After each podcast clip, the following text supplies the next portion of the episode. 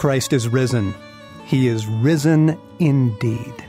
Welcome back, friends. I'm John Eldredge, and this is the climax and the last of our series here on Easter week, Palm Sunday to today.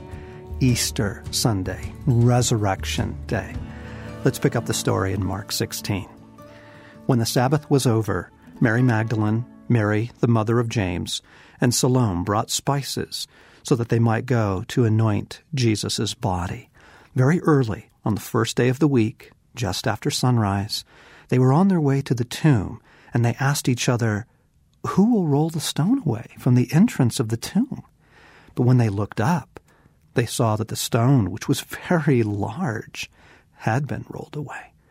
As they entered the tomb, they saw a young man, dressed in a white robe, sitting on the right side, and they were alarmed. Don't be alarmed, he said. You are looking for Jesus, the Nazarene, who was crucified. He has risen. He is not here. See the place where they laid him.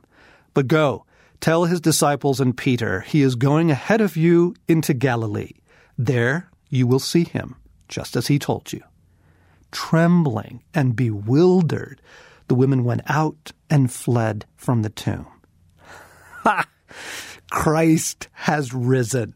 The great trial is over. The greatest conquest has been won. Now, what do you suppose Jesus' mood is on this, his resurrection morning? We've been searching for the inner life of Jesus through these eight days. What is his inner life on this, the day of all days? Let's pick up the story in Luke chapter 24. Now, that same day, two of his disciples were going to a village called Emmaus, about seven miles from Jerusalem. They were talking with each other about everything that had happened. As they talked and discussed these things, now you understand, they don't know that Christ is risen. That's not what they're talking about. What they're talking about was his crucifixion by the Roman government, his betrayal by Judas, one of their own, the treacherous acts of the Sanhedrin, and then the death of their master, their teacher, their rabbi, the death of the one they thought would be the Messiah. That's what they're talking about.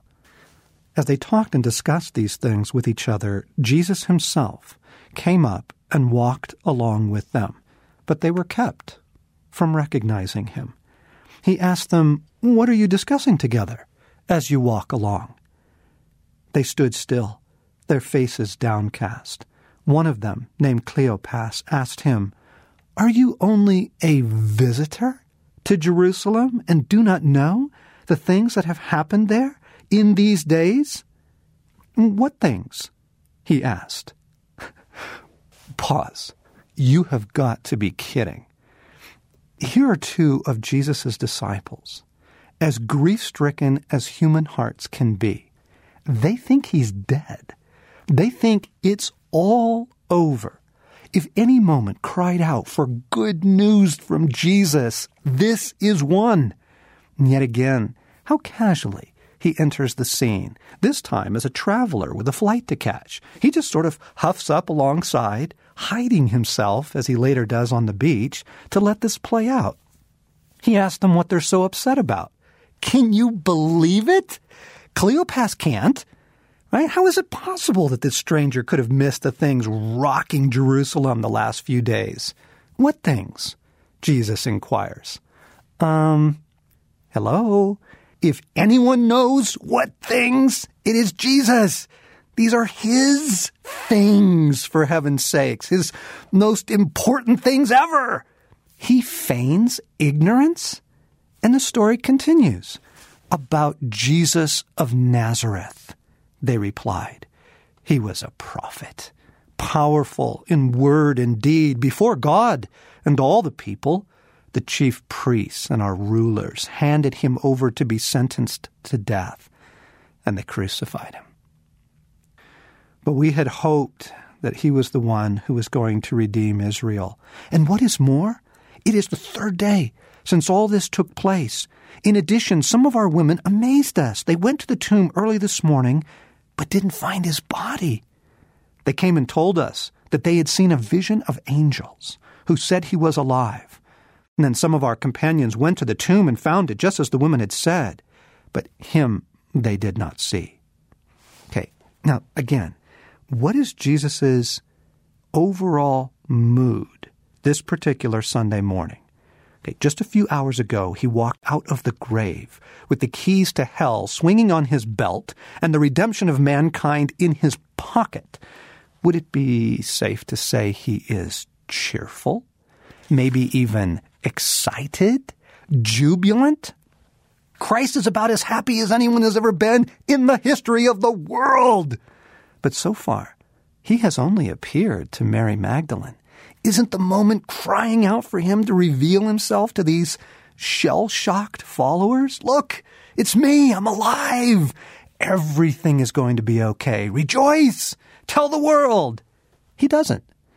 He carries on with a disguise, apparently for some time, holding forth on highlights from the Old Testament as the three tramp along. And then comes this unbelievable moment.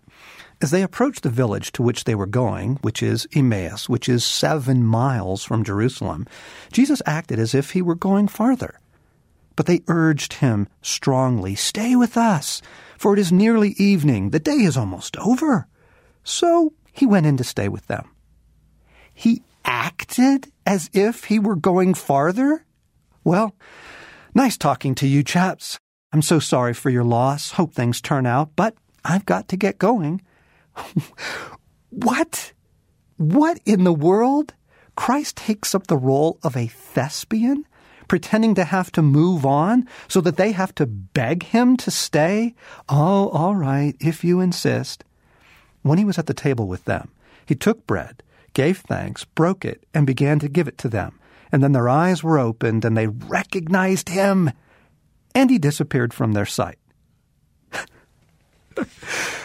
oh, friends, what do you make of this story? Jesus' behavior is either A, bizarre, B, meant to drive home some spiritual lesson about trusting Christ when we don't see him, which, taken in the timing, this is the first thing he does after resurrecting, and his play acting and the grief of his followers is even, frankly, more bizarre. Or C, his actions are playful.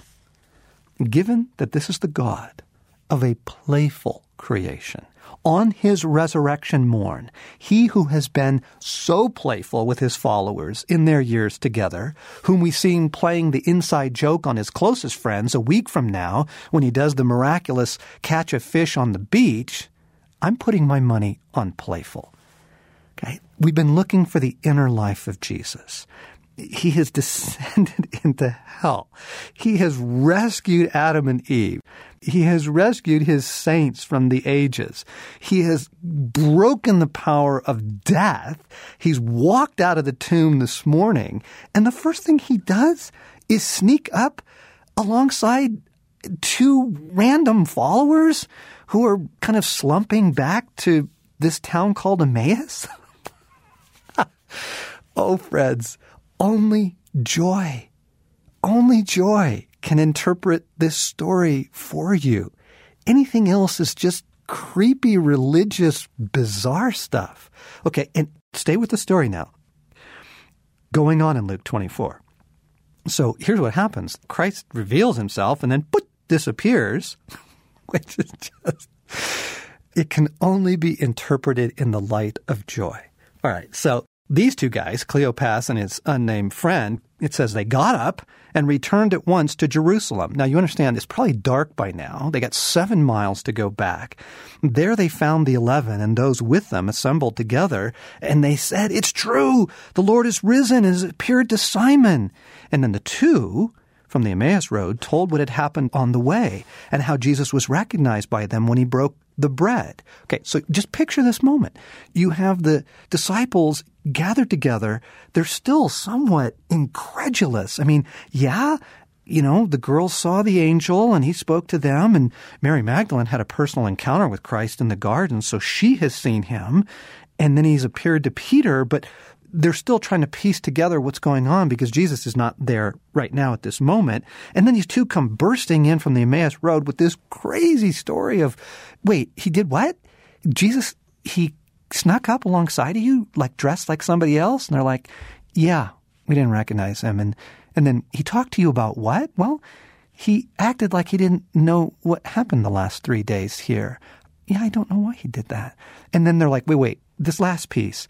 He acted as if he had to go on to a different village and you had to beg him to stay with you. They're like, yeah, yeah, that's what happened. It's at that moment, right here, the next verse, while they were still talking about this, Jesus himself stood among them and said to them, Peace be with you. I love this moment. It says they were startled and frightened, thinking they saw a ghost. Peace be with you? You gotta be kidding me, right? I mean, here it is. Here's the moment to like bring it all together and connect the dots and, you know, solidify their faith and embrace one another in joy. And Jesus, the master of understatement, just says, hello. As if to say, yep, that was me. Yep, I did it just like that. He said to them, Why are you troubled? And why do doubts rise in your minds? Look at my hands and feet. It is I, myself. Touch me and see. A ghost does not have flesh and bones, as you see I have. And when he had said this, he showed them his hands and feet. And while they still did not believe it because of joy and amazement. Okay, he's going to try one more thing then. He says, Do you have anything here to eat? oh my goodness. They gave him a piece of broiled fish, and he took it and ate it in their presence, kind of waiting for everyone to digest the lesson, right? Oh, friends, what is the inner life of Jesus on Easter? It's not religious. It's not lessons and scriptures and sermons. It's not stained glass. What is the inner mood of Jesus on his resurrection Sunday? It's joy, friends. It's joy. It is utter, absolute, triumphant joy. And so, one of my favorite poets, the old English poet George Herbert, in his poem on Easter, says this Rise, heart, thy Lord is risen. And I give that to you as a benediction and as an urging and as a triumphant call. Rise, hearts, rise, thy Lord is risen. So glad that you have joined us through these eight days as we've explored something of the inner world of Jesus through Easter week. You obviously have been listening to the Ransomed Heart podcast. Love to have you join us weekly. We release our podcast on Mondays and love to have you share this with your friends. Tell them to come and listen to this. Spread the word, spread the joy. Rise, hearts, thy Lord is risen.